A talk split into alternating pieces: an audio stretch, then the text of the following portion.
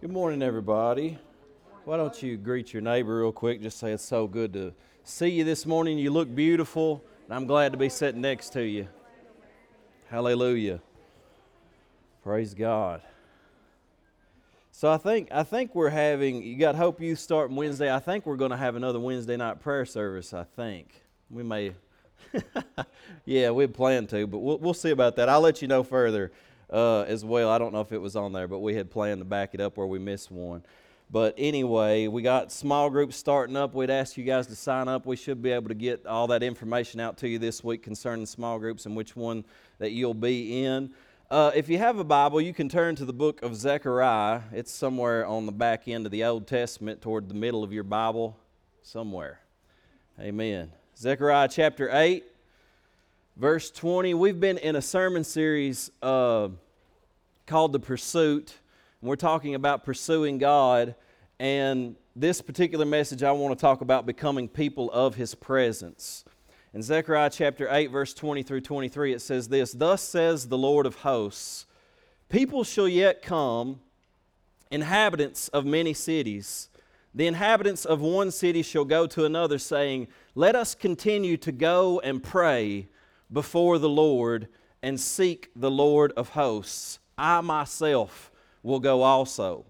Yes, many peoples and strong nations shall come to seek the Lord of hosts in Jerusalem and to pray before the Lord. And thus says the Lord of hosts In those days, ten men from every language of the nations shall grasp the sleeve of a Jewish man, saying, Let us go with you, for we have heard that God is with you. Let us go with you, for we have heard that God is with you. Let's pray together. Father, we believe that according to what you've done, Lord, by your blood, you've given us access to the very presence of the living God. And so we believe that when we come to hear your word, God, it's not just to hear information, but it's to encounter your presence and your spirit and for you to transform us by it. And so, Lord God, I'm asking that you would awaken our hearts this morning, that you would come in power, that you would, uh, uh, that you would just open our eyes to truly see your word and what you have for us, God, because we want to become people of your presence. So I ask you, Holy Spirit, to come and fill us and touch us all this morning, right where we're at. In Jesus' name, amen. Amen. You know, we're talking about this, uh, this, this sermon series called The Pursuit, and we're talking about pursuing God and the need to pursue God. And I think one of, the, one of the issues about pursuing God that we have to understand as the church is that a church is really only as good as the disciples that it makes.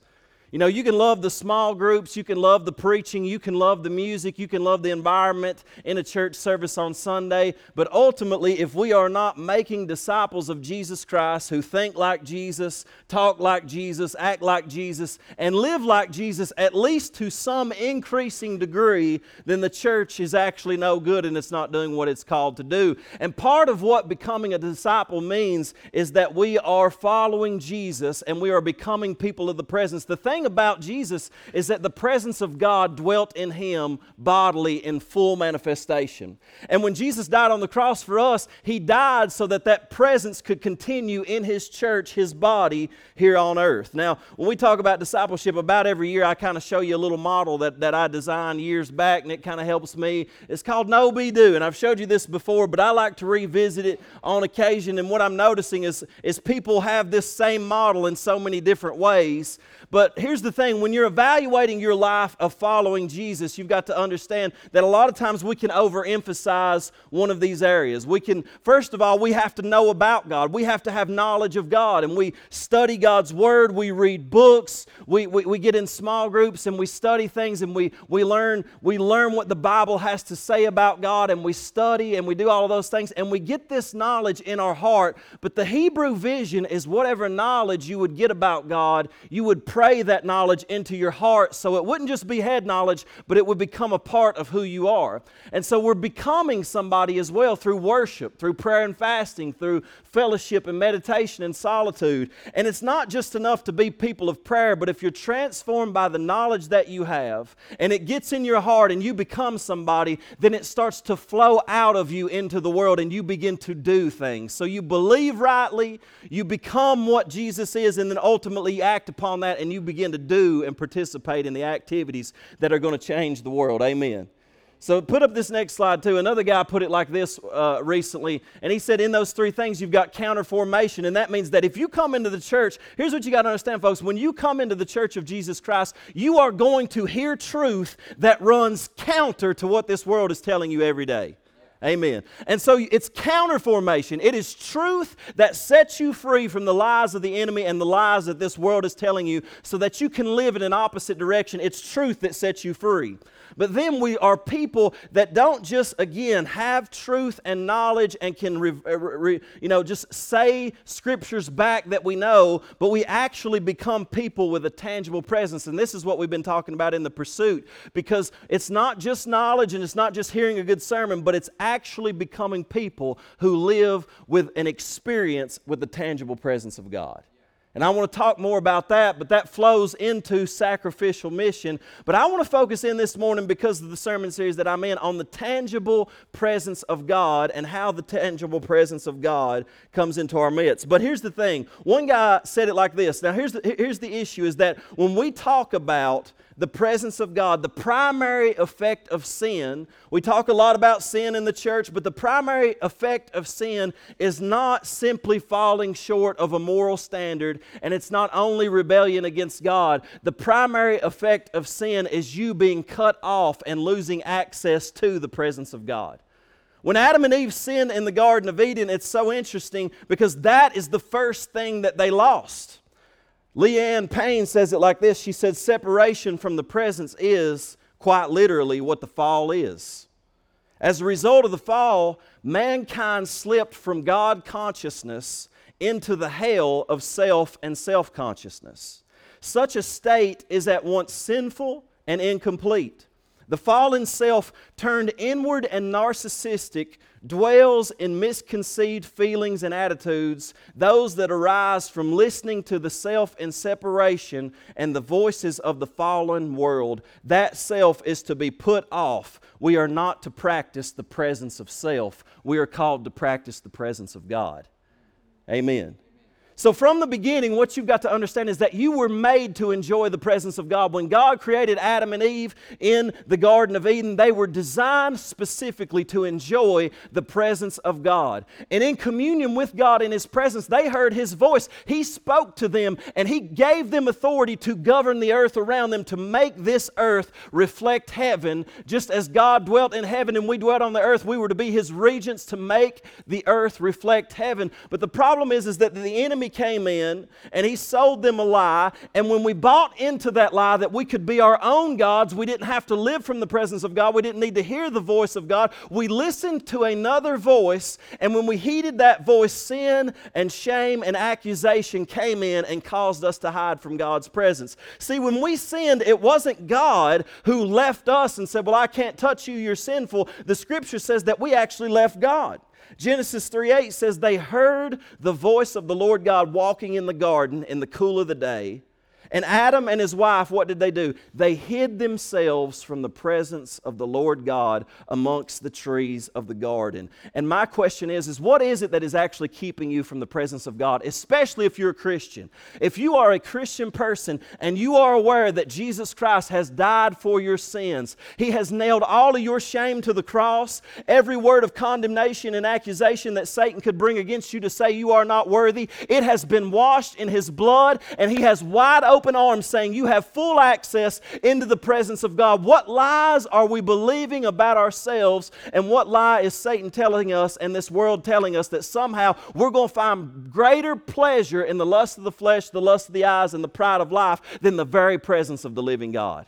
What is it that keeps us from a prayer life? What Satan wants more than anything? Yeah, yeah, he wants you looking at porn. He wants you getting drunk and getting high. He wants you doing all those things. But if you're a Christian and you don't find yourself in these fleshly lusts, the one thing that he would be pleased with is that you just never access the presence of God again. I think he's even fine with a little external religion on occasion as long as you never encounter a living God.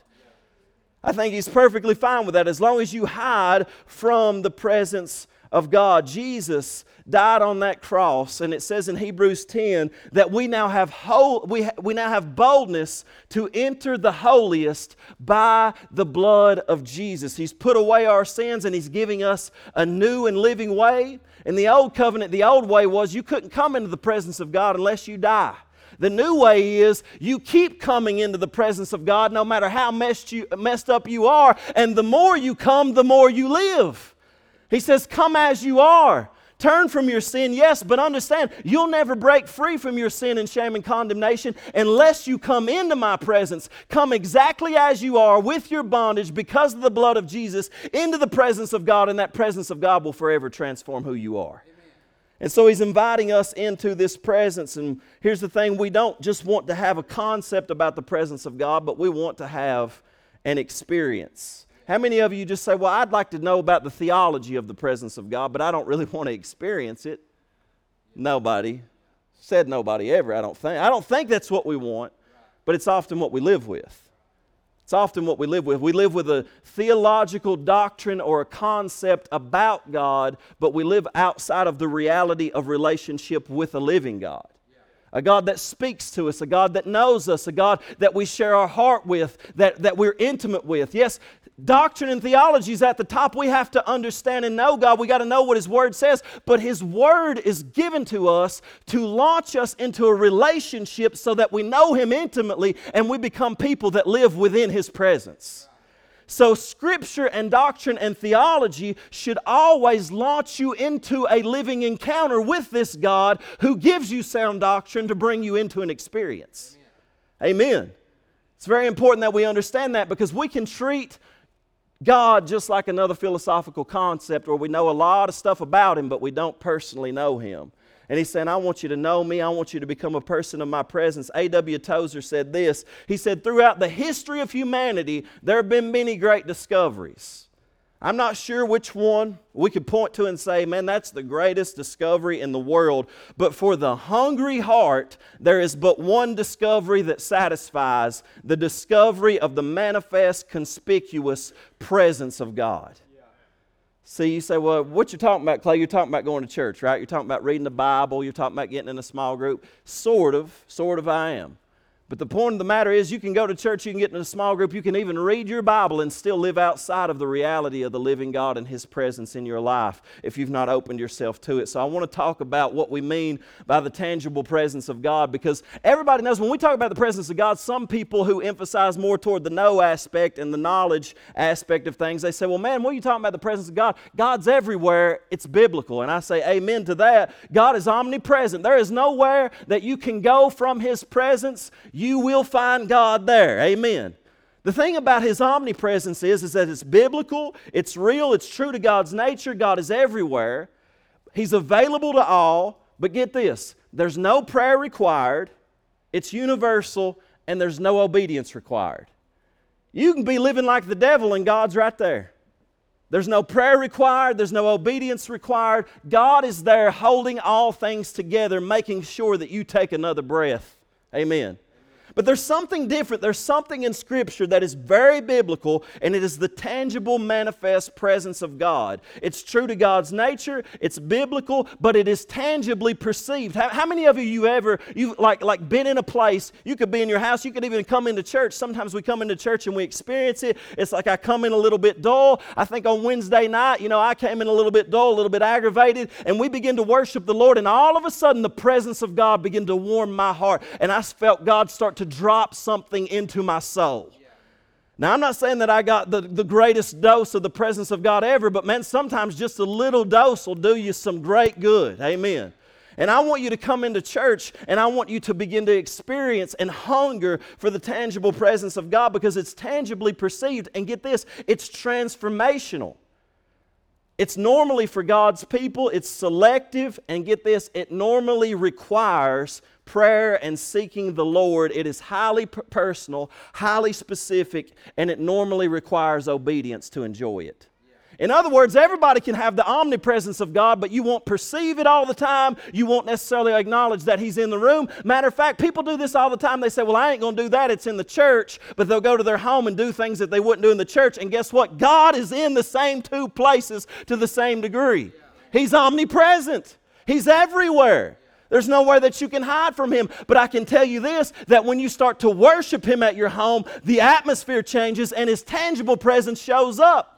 We can come in here drier than cracker juice, and when we come in one mind and one accord and say, We're going to give praise to a living God until He invades that space, and all of a sudden the tangible presence of God shows up, hearts are convicted, people repent, bodies are healed, people are set free, and people say, Man, I want to live differently. God save me, God touch me, something happens. But see, Satan says, I do not want that to happen at any cost. Let's bind people with the shackles of religion and make sure they don't believe that. Make sure they stay hidden somewhere from the presence of God, whether because of their doctrine or because of their shame or because of their past sin. Make them feel so bad or so proud or so religious that they don't hunger and thirst for the presence of God. That's what his goal is. He doesn't want you to come into this because it's transformational. And I've told you before, I believe that the presence of God, the tangible presence of God, can fall on one hungry heart in a room and everybody else in the room not sense a thing. Because why? There's a hungry heart. He'll leave the 99 to go after one hungry heart. Amen. Number one, I want to say this God's tangible presence first and foremost, because this is going to be a little bit like you're going to say, well, Clay, he's getting a little bit mystical and, and charismatic this morning. I, uh, but, but let me say this number one, God's tangible presence comes through His Word, it comes through His Scripture. Number one, that is the primary means of revelation of God to His people. That is His primary means.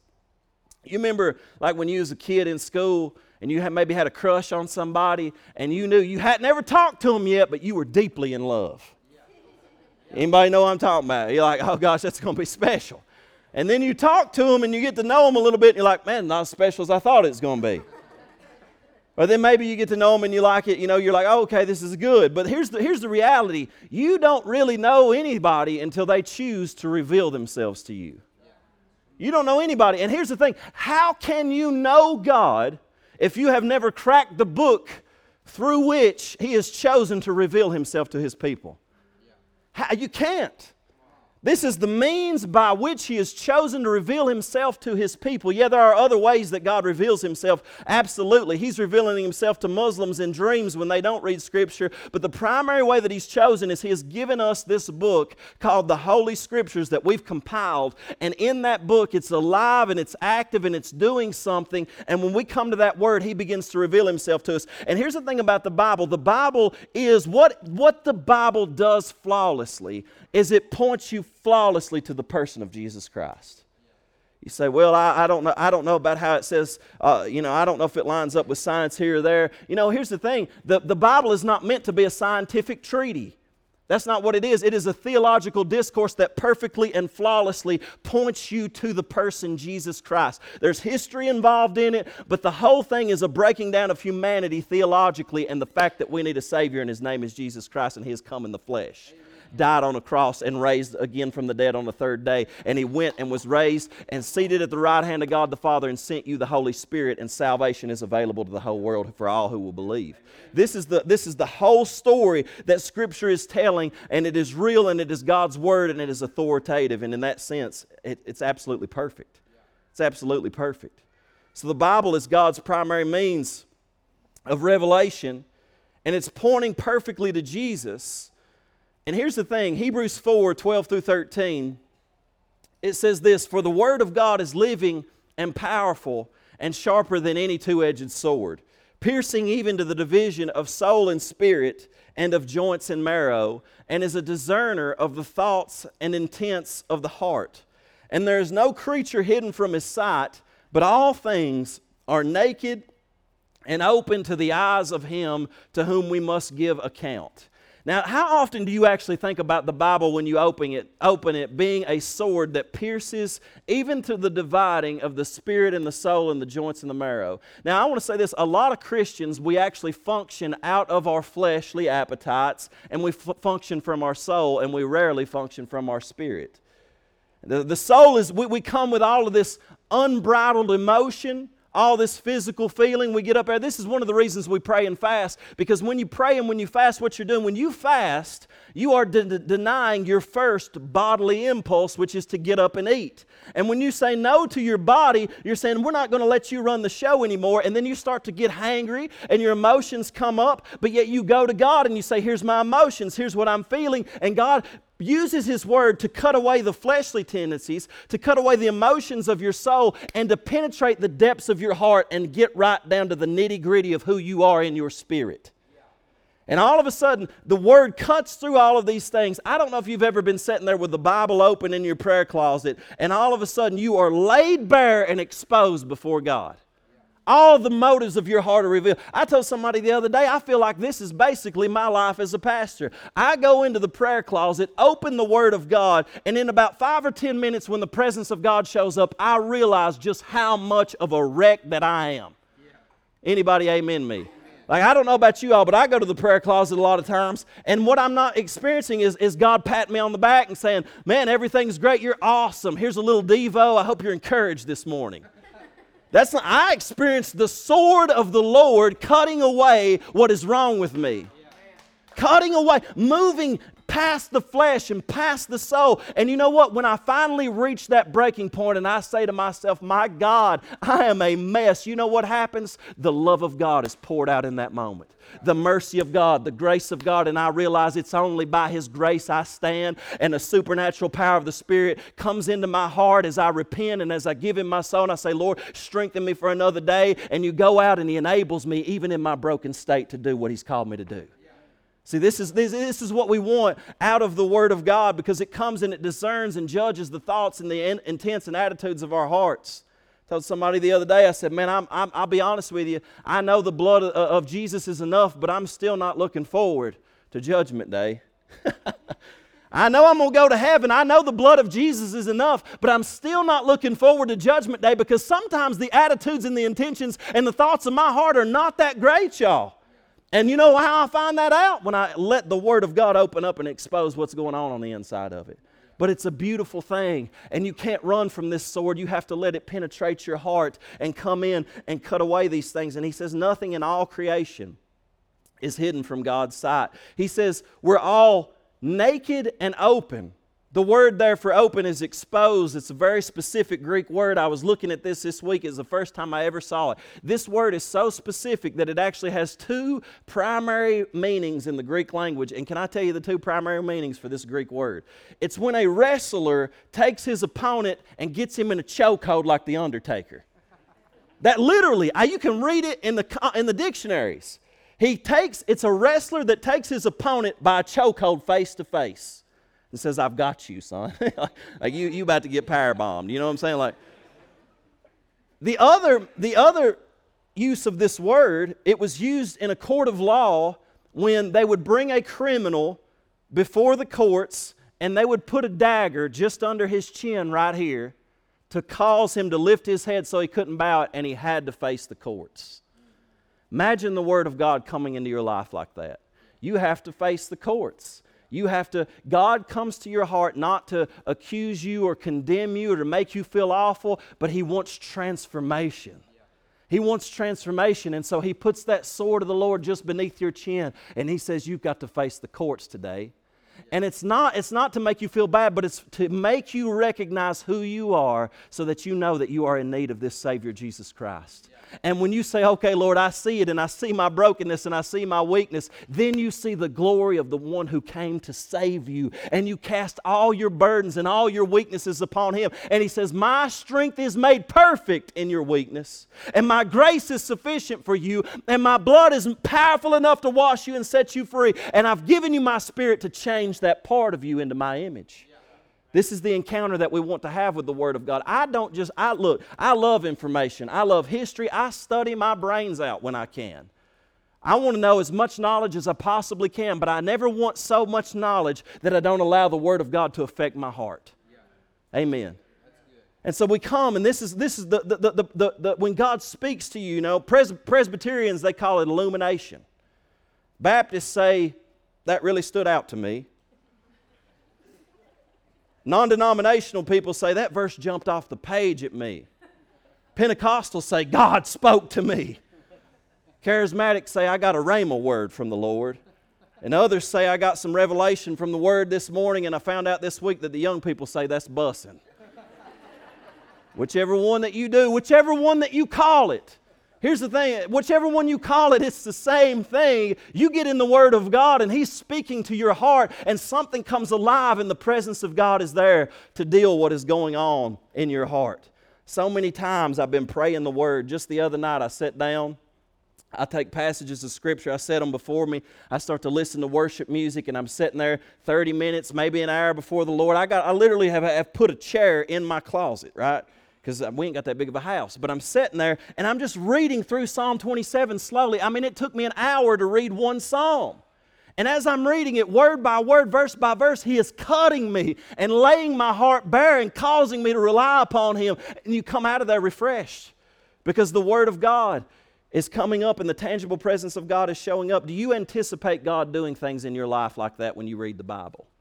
Do you anticipate that God's going to meet you through his word when you open the Bible? 2 Timothy 3:16 says all scripture is breathed out by God. It's profitable for teaching, for reproof, for correction and for training in righteousness, that the man of God may be complete, equipped for every good work.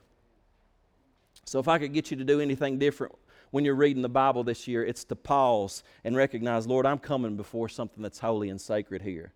And I'm expecting you to speak to me through your word. I don't just want information and knowledge, I want to encounter the presence of the living God. Some of us, we live on other people's revelations. It's great to hear other people's sermons and read other people's books. I do it all the time, and it's great. But here's the thing God doesn't want you just living on someone else's revelation, He wants to speak to you personally. You may know a lot of Charles Spurgeon. You may know a lot of, lot of you know, this guy or that guy, J.I. Packer. I don't know who you read, but, but you may know a lot of those dudes, but God wants to speak something to you personally about your life. Amen? Number two, God's tangible presence comes through the prophetic. Some people get spooked when you talk about this, but here's, you know, and, and rightfully so. How many of you have ever seen some really, pro, some, some prophetic stuff get like super weird? Now, I don't want you to raise your hands because I know some of you have. I have. If you get in circles where people believe, believe in the power of God, they believe in the Spirit of God moving, sometimes it attracts some weirdness. Amen? And sometimes people think that things have to get weird in order for God to move.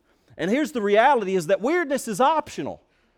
If you want to get weird, you can get weird, but weirdness is not necessary for God to move in power. Amen. I got one laughing. Everybody else is like, I have no idea what you're talking about, Clay. We've been to church for years, nothing weird has ever happened. Y'all been to the wrong churches. I've seen weird stuff happen in here. I've seen people say things that are pretty sketchy.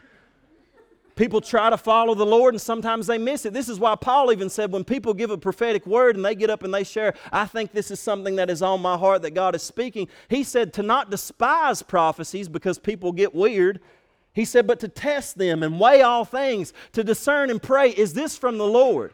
Is this confirming what God's Word says? But we have story after story after story. We were here a couple of Wednesday nights ago, and a young man said his heart was pounding out of his chest, and he got up behind the, the pulpit and he just began to share what he felt like God was saying. And it turns out that somebody contacted their, his parents, uh, you know, and said, Listen, when he got up to speak, we're talking about a 12 year old boy here. When he got up to speak, he spoke directly to my heart, and I felt peace overwhelm my soul.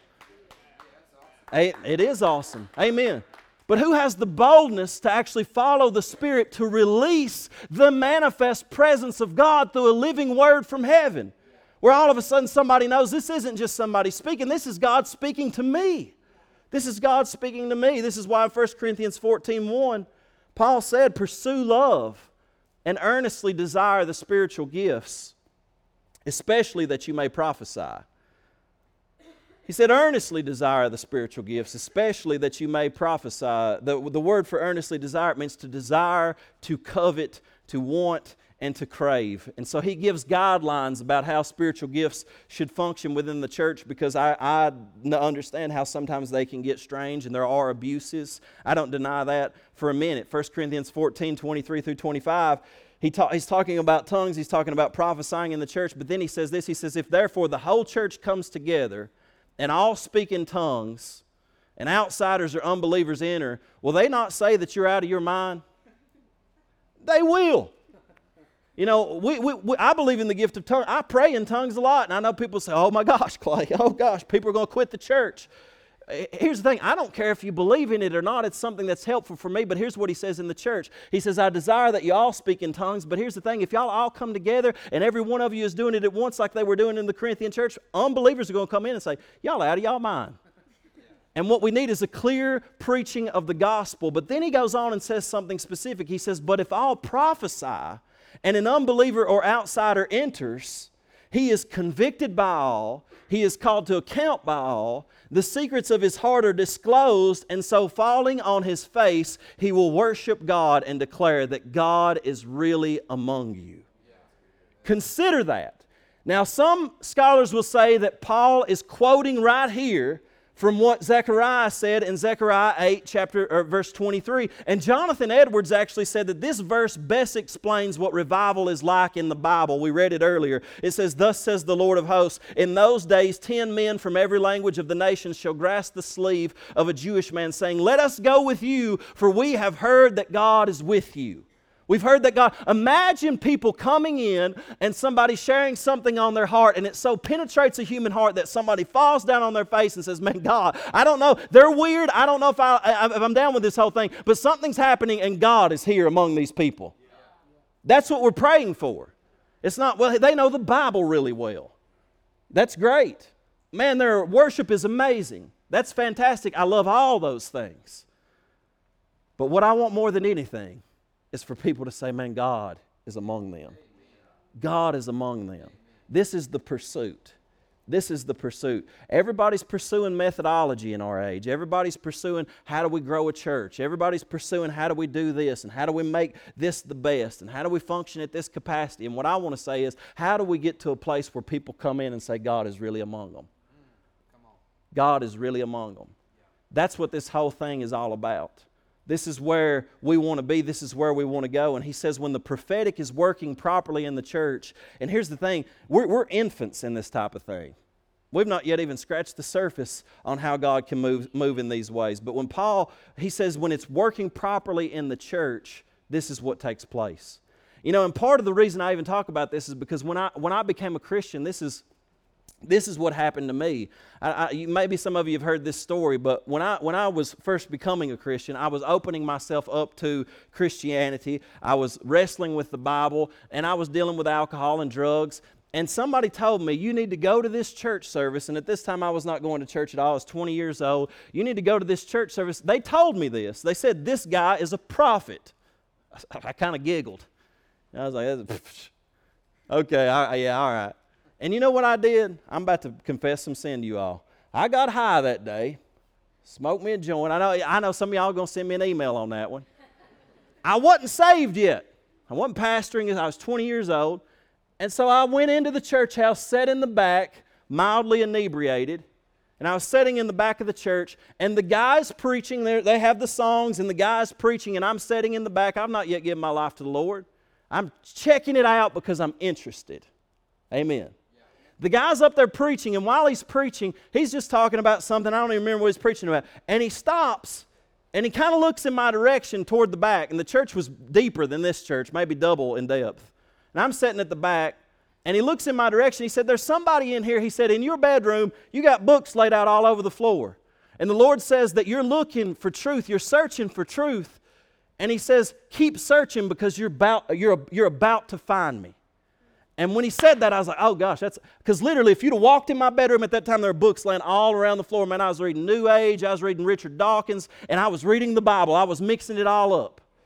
And I said, man, that's weird. And I put it off. I said, that couldn't have been God, that was fake. Tons of people with books laying around their bed in here. Tons of people searching for truth. I said, forget that. I'm going back home. Hit the bottle. And I sat there and I thought, maybe I'll linger a little bit here after service. And I lingered after service. People in there, they didn't even really know me that well. I lingered in there after service. I'm just sitting in the back, just watching people. You know what I'm saying? Kind of with a little bit of a proud look, just like, Psh, people ain't real. Anybody ever come? Hopefully, there's somebody here this morning like that. people ain't real. Guy walks to the back. He's walking by. He stops, turns to me, says, "Stand up here, son." I stood up and then I started freaking out and I felt the manifest presence of God come on me. It was such a strange feeling. It scared me to death. I almost started crying, but I didn't. I held it together. He shook my hand and he said, Son, did you hear me talking about you up there? Uh, I shook my head. He said, God is about to do some miraculous things in your life. He says, You keep seeking Him, you're going to find Him. I went home that night. I went home that night and, and, and I'm praying, man. And I'm moved by God. Prophetic. Secrets of my heart have been disclosed. That scripture became a reality. I said, Man, God's among these people. What can I do? and I, and, I, and I open the Bible and I'm reading in Proverbs and it says the beginning of the fear of the Lord is the beginning of wisdom. And I'm sitting there reading that. And as I read it, God is my witness. I said, I'm crying. I said, God, I do not fear you. Teach me to fear you. And when I said that out of my mouth, a lightning bolt struck outside of my bedroom window. It was probably raining. Maybe a storm was coming, but the coincidence seems a little strange. It, it was one of the ones that shook the house, you know. And I began to weep even harder. And I had a revelation in that moment. You know what I did? I took all of the books that were not biblically related and I tossed them. I said, This is where I'm going to stick. And I began to read the Word of God and study the Word of God and open my heart to the Word of God. And I could tell, I could tell you story after story after story of the prophetic, a word that came forth from somebody. And you know what? I, have been privileged to, to follow the Lord and try to, try, try to just sense what His Spirit is saying. And on, on occasion, get it right, man. And somebody know, man, this is God speaking to me. Just because, just because I wake up in the morning or sometimes when I'm praying, I say, Lord, who do you want to speak to? Who do you want me to pray for? And you get a little little nudge from the Lord and you go with it, and there's something that happens. Alex is telling a story about here on Wednesday nights, because on Wednesday nights we try, try to create an atmosphere where people can hear from the Lord and people can share what's on their heart. And, uh, you know, one Wednesday night last year on January, I was praying and I said, Lord, who do you want to speak to tonight? And the, and, and the name Abby came so strongly to my mind. I thought, well, there's a couple of Abbeys at church. This should be easy. Maybe I can call them out and pray for them. That's what have in my mind, you know. Maybe there's just there's just to be one there to. So at the end of service, my heart's pounding, and I still sense that thing about Abby, right? So I go with it, and I say, you know, if there's anybody named Abby in here, come forward. You know who? Came? Four people came forward. There were four Abbies. Am I, am I going to give a word to four people? But when I began to speak to each one of them, God began to give me something for each one of them. And one of them was a girl that it was her first time here, and this is a story that she told. She was Eliza's friend, and man, I talked to her about the ministry that she was going to get involved with. She thought I was a nut. She thought it wasn't real. And honestly, after I got done, I thought I was a nut.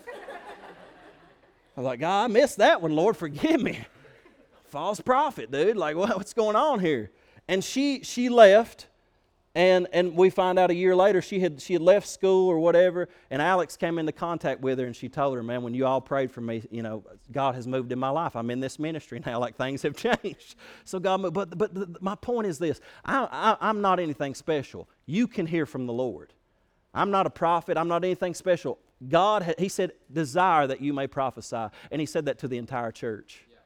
He didn't say it to special people or people that are super spiritual. No, it's just people who are open and hungry enough. And most people come to church, they expect singing, they expect uh, Bible teaching, they expect greeting. But here, here's the thing do we really expect God to show up? We expect all the things, but do we really expect God to show up? And the reason, biblically, there is a command pursue love, earnestly desire spiritual gifts, especially that you may prophesy. Why? Because God may give you a word for a specific person at a specific time, and when you speak it, it unlocks something in their heart, and they say, Man, I know God's speaking to me. It may happen up there at the grocery store. It may just happen when, you know, the other day I was taking a shower and the Lord dropped something on my mind, said, Give this person $200. I, so I resisted it for a minute, then I went and gave him $200. And the word that He dropped in my heart was, This is from their Heavenly Father. I felt weird, so I didn't say that to them. I gave them the $200. But then their mom called me and said, Hey, uh, that was awesome. I, and I said, Well, if I felt like it, the Lord wanted me to give it to him and say it's from His Heavenly Father. It turned out that she was praying just that morning about that boy's father. And it spoke directly to her heart.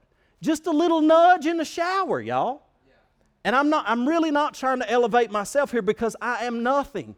What I'm saying is this is available to all of us and we need to be sensitive because we can release the tangible presence of God into people's life where they're aware, man, God's among them. God's moving. Number 3, God's tangible presence comes through the promptings of the Spirit.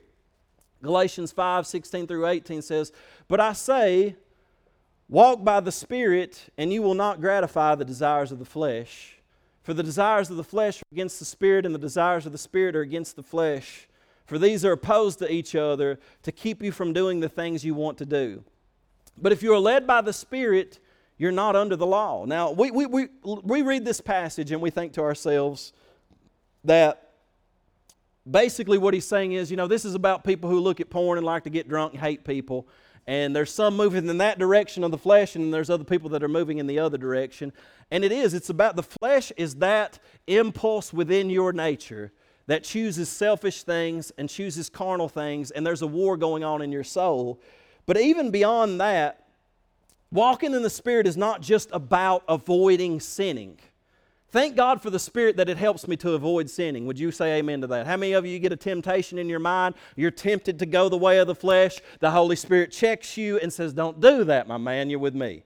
You say, Okay, thank you, Holy Spirit. I appreciate you being here. You know, I'd have went the other way. You know, I would have. And He helps you move the other way, but it's not just about avoiding sinning, but it's responding to what God is doing in the world around us and being sensitive to His promptings as He leads us. I was getting a haircut the other day, and I don't like talking to people in, in public. I'm very introverted, but every now and then the Holy Spirit will prompt me.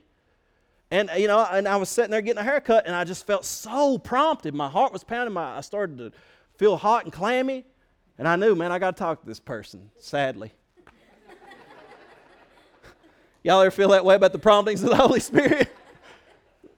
I got to be obedient to the Holy Spirit. And, and I went and I had a conversation with this person about the Lord because of the prompting of the Holy Spirit. Psalm 32 8, it says, I will instruct you and teach you in the way you should go. I will counsel you with my eye upon you. He will instruct you and He will teach you the way that you should go. He'll show you. See, this is a little more subjective, and you're like, well, Clay, you can't find that in the Bible to know when to go, but it's, it's a very biblical concept. Jesus went to see the woman at the well, and if you had just went by the disciples' theology, he should not be going to Samaria. If you just went based on theology, they should not go to Samaria, but there was a prompting of the Spirit that said he must go through Samaria. And he must talk to this woman. And when he talked to that woman, it broke open evangelism in Samaria and the church was born in Samaria because of that. You remember in the book of Acts, Philip and the Ethiopian uh, eunuch. It says legitimately, Acts 8:29, the Spirit said to Philip, "Go over and join his chariot." Spirit shows up, he's walking. Spirit says, "Go over and join his chariot." And he goes over and he follows the leading of what the Spirit said to his heart. Ananias and Saul, Saul's killing all these church members. He has a conversion. The Lord shows up to Ananias and says, Hey, Saul's about to come to you. I want you to lay hands on him and pray for him. And I'd have said, Lord, how converted is this man? He's been killing everybody.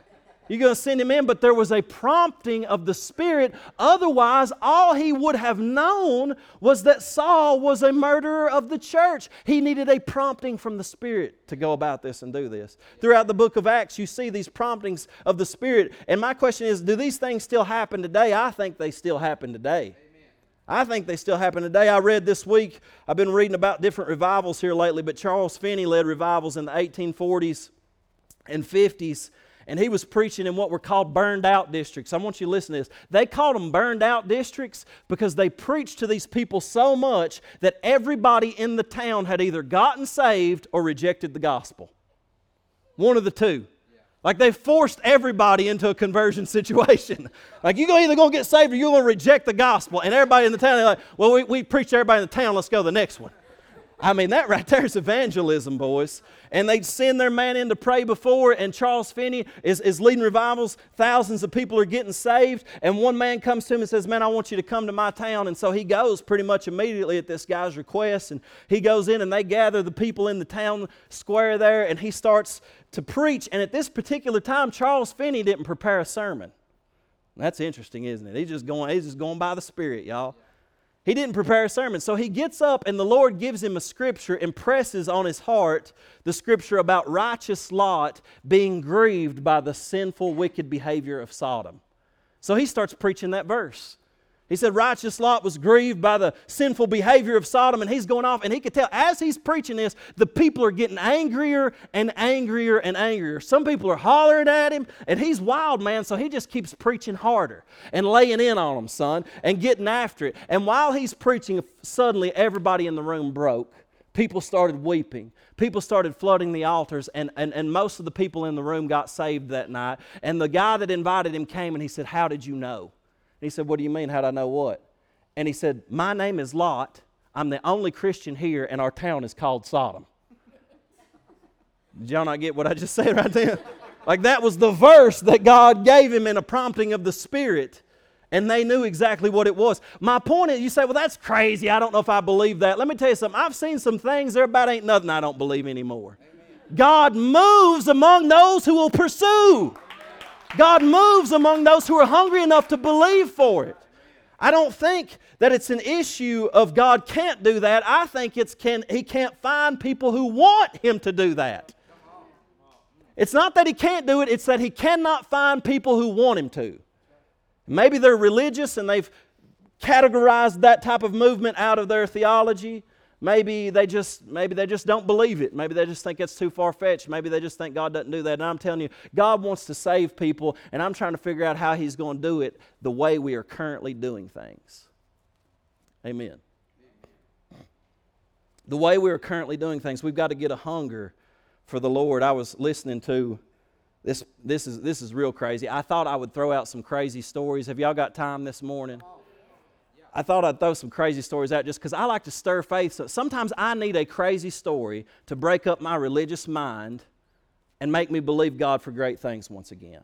I was watching some services. I sent Alan, Alan a, a, one of it there, but I was watching some services from what the Pensacola revival that was back in like 1995, and it lasted about five years. A lot of people got saved. As with every move of God, there were pretty, a lot of criticisms and stuff like that. And man, just a move of God. Matter of fact, I was watching one of the videos, and in the middle of one of the videos, one of our overseers, Dale Yurton, stands up on the on the stage and starts preaching.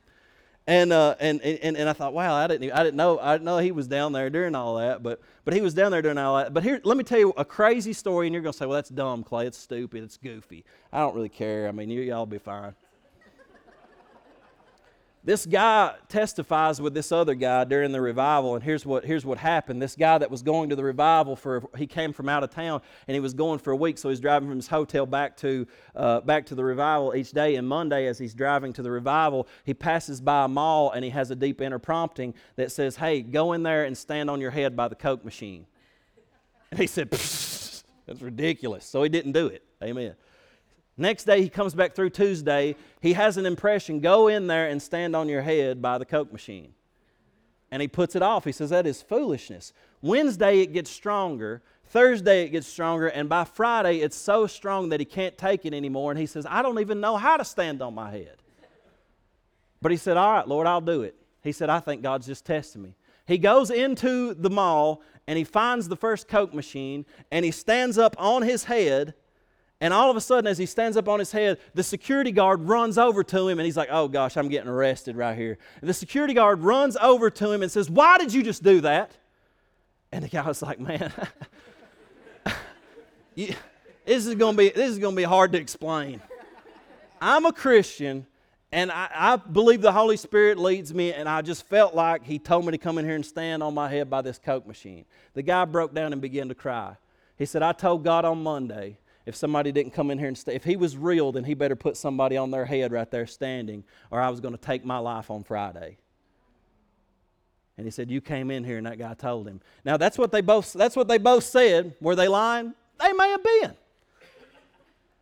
But here's the thing: can God still do these things? I think, he I, I think he still can. I think he can lead you to a person if you're open. And these things happened in the Bible. Uh, they happen throughout church history. You can find numbers of ex- examples. There's a dude named Craig Keener wrote two volumes called Miracles This Big. He's a brilliant man. God still moves, has been moving throughout church history. So why doesn't, ha- why doesn't it happen to me? I want to give you a few questions to ask. Here, put these questions up for me if you would. Number one, have you desired and asked God to speak to you like that? Because the Bible says that you have to desire spiritual gifts. Number two, have you created a life of silence and devotion where you cherish the voice of God above all other voices? Where you push back the voice of other things in your life and you say, God, I want to hear from you. If God wanted to speak to you like that, would you be available to hear Him? And number four, do you have a willingness to obey if you were prompted like that? Amen. Here's my last point. Number four, God's tangible presence comes through seeking God in prayer. I think a lot of people go to God in prayer like a therapist.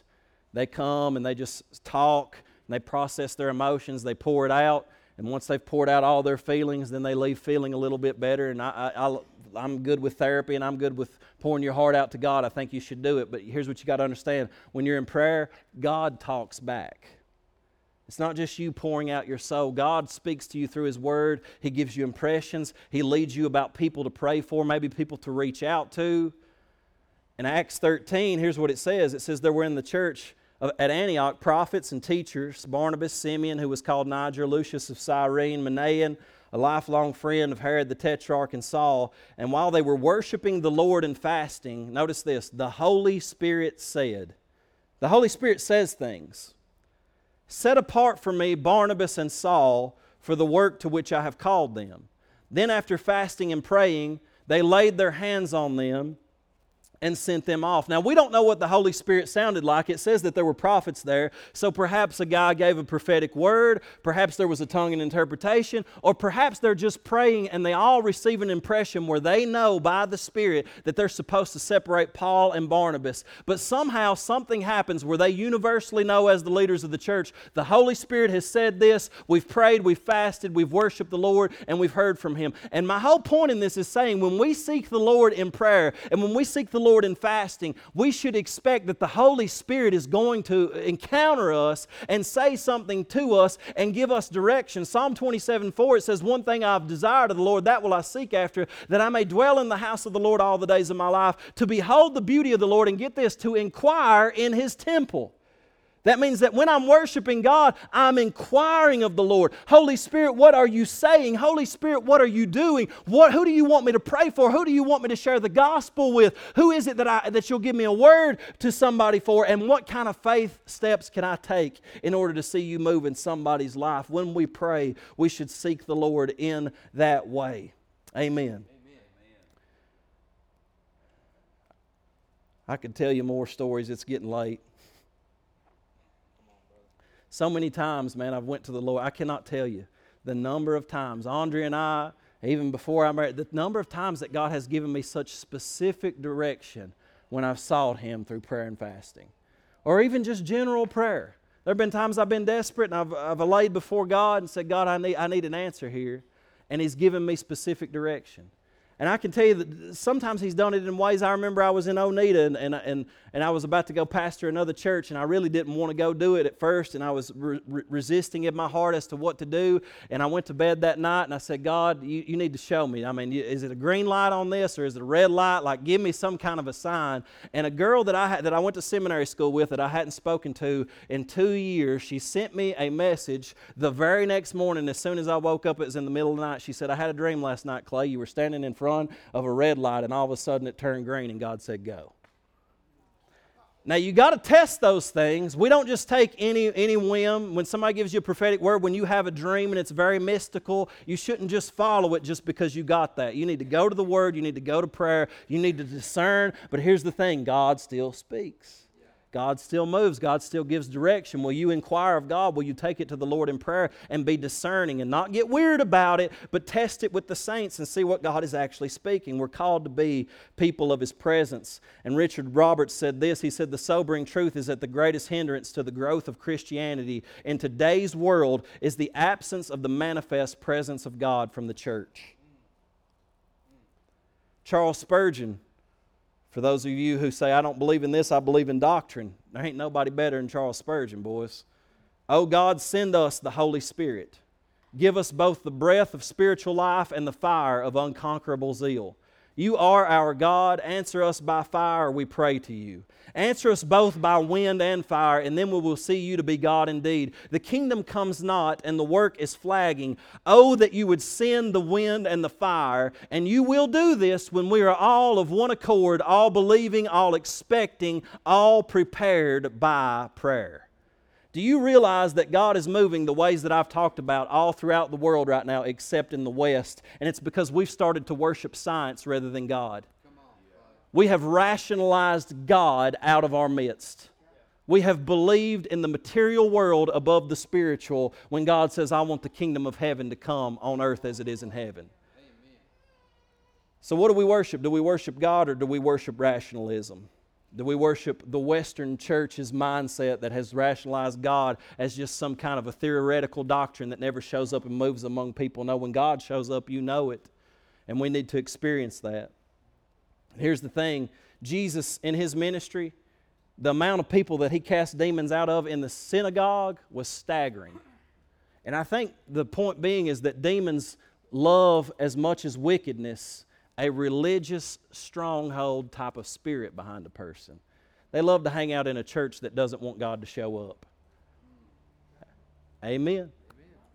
Demons love to hang out in a church and among a people that doesn't want God to show up. And I would even venture to say this that if you feel some resistance in your spirit because of the things that I'm saying this morning, it could be that there is a religious spirit that is binding you from trying to hear the truth of God wanting to move in your life.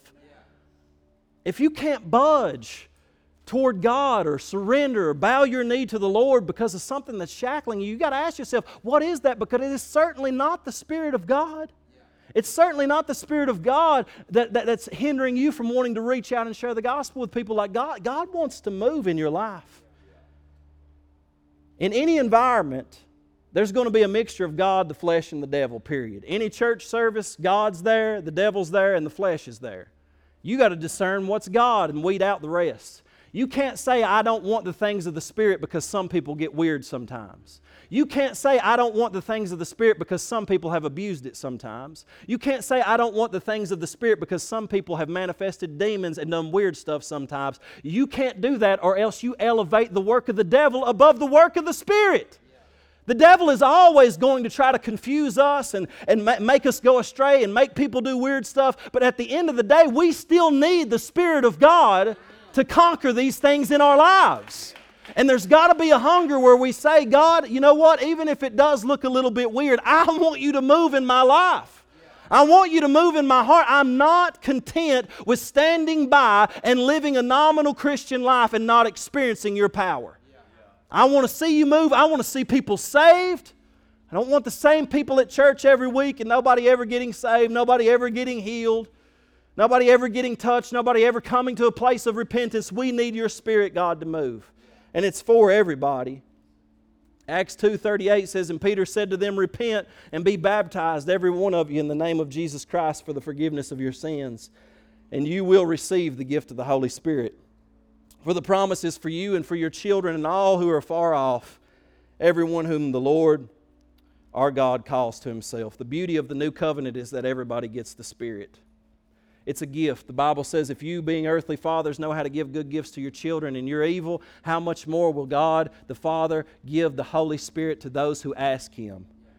And I believe that every believer in Christ has the Holy Spirit, but I also believe that there is, according to the Bible, one baptism in the Spirit and many infillings. That's what you see in the book of Acts. I believe it's biblical. Why do you say that's biblical? Well, because in Ephesians 5, it says he said it to Christian people who already had the down payment of the Spirit. In Ephesians 5, he said, Be continually being filled with the Spirit. Yeah. Don't stop. Be filled with the Spirit over and over and over again. God wants us to be filled with the Spirit. So, number one, I want you to think about this. I want you to stand to your feet, actually. That way, you don't transition into the yawn session to the wrong time.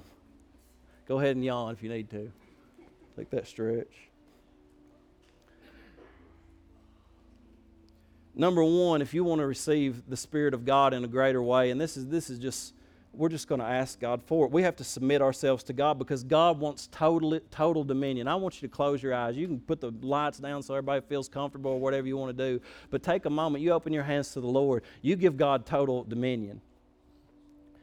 Submit yourselves to Him. Say, say to Him, God, I give you everything. I give you total dominion of my life. Secondly, we confess and we renounce any and all sin. See, this is the Holy Spirit, and the Holy Spirit is, it should be no wonder why He wants to indwell a clean vessel. So He just asks us, to, He's the one that cleans us up, but He asks us to partner with Him. He cannot actively clean us while we are actively defiling ourselves. So that's why he asks us to repent. So we confess and say, Lord, this is where I've sinned. This is what I've done. I ask you to forgive me. I ask you to cleanse me in your blood. I confess this sin and I renounce it in the name of Jesus Christ. And you receive the full forgiveness. Jesus Christ forgives you for your sin when you confess it. And ask God to take back from the enemy any ground that you've given over. Lord God, I've come into agreement with, with the enemy in this area in my life, and right now I renounce that in Jesus' name. And Lord, I'm asking you to take back that ground that I've given over to the enemy in my life, Lord God.